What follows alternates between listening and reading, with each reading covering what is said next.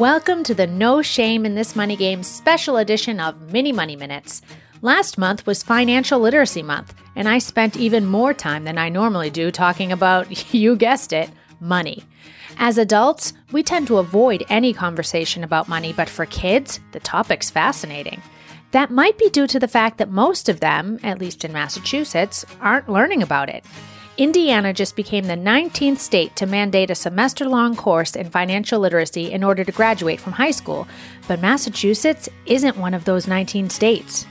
So here at Rockland Trust, we're doing the best we can to offer everything from credit for life fairs for high school students to fun songs and activities for elementary school students in Miss Money's classroom.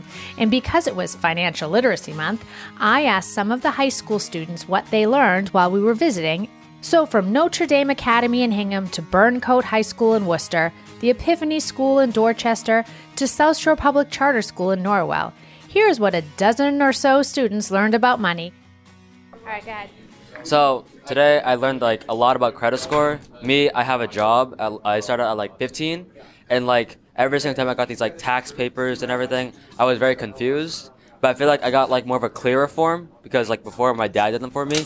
But I feel like now that I have like a clearer vision of like what like where like the money really goes and all that stuff, I feel like I can do the taxes myself.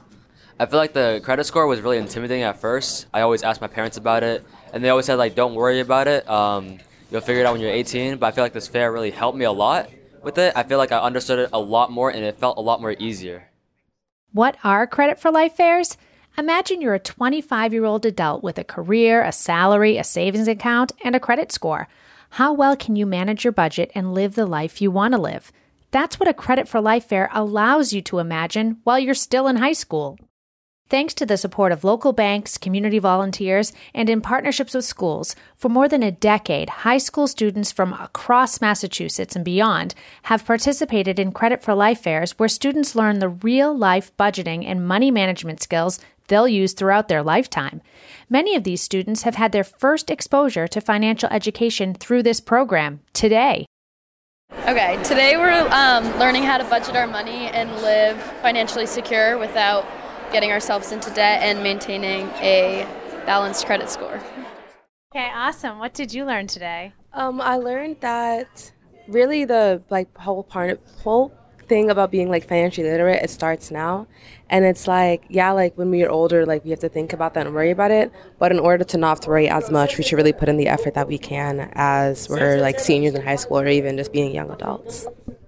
I learned the importance of uh, managing my money and just understanding that like while I don't have to like save my entire life, it would help to have some money that I can always count on when I need it most.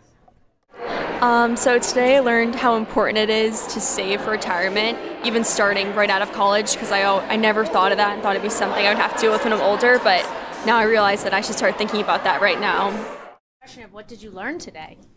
So I haven't really thought that much about finance before today, but it kind of gives me like a first look into it and since my older two sisters are already in, they're in college, I kind of feel more comfortable knowing, knowing how like, I can manage student loans, and it's, it's not a simple process, but it's very doable, and it's just you have to put in the work and be responsible. And I think it's something that I can, I can do well once the time comes for me as well. The cost of college is a real concern and stressor for teenagers today. More than half of all college students graduate with debt, more than 90% of those with federal loans, and the average debt of Massachusetts residents is nearly $34,000. That's $5,000 more than the national average. Those statistics are definitely cause for concern, considering that many of these teens aren't aware of how this debt will affect them, and they aren't given the education or tools to figure out how to manage it.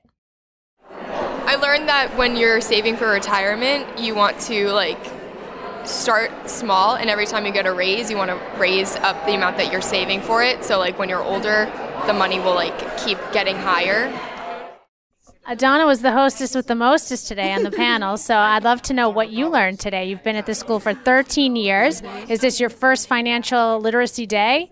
Yes, this is the first one that we had. I'm really excited that we got to learn all this information, and I'm happy I got to host the panel with you guys.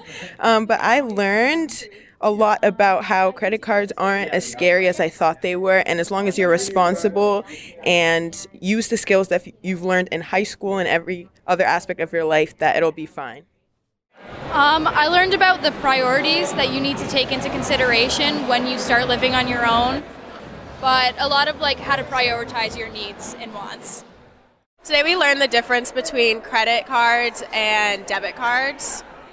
Like I learned a lot about like food, food and stuff because I grew up on food stamps. So when I don't have food stamps, I want to learn how to budget the cost of food and how to like, you know, like just handle my budget and see what I can do and see like what I could um, spend on and what I can't spend on because I do have a hard time with that. So yeah. I liked the fair today. There was many different options and different opportunities that I haven't really considered, but now that I have it in my mind, it's there um, post graduate of high school, and I can use what I've learned here for even postgraduate of college. All right, what have you learned so far?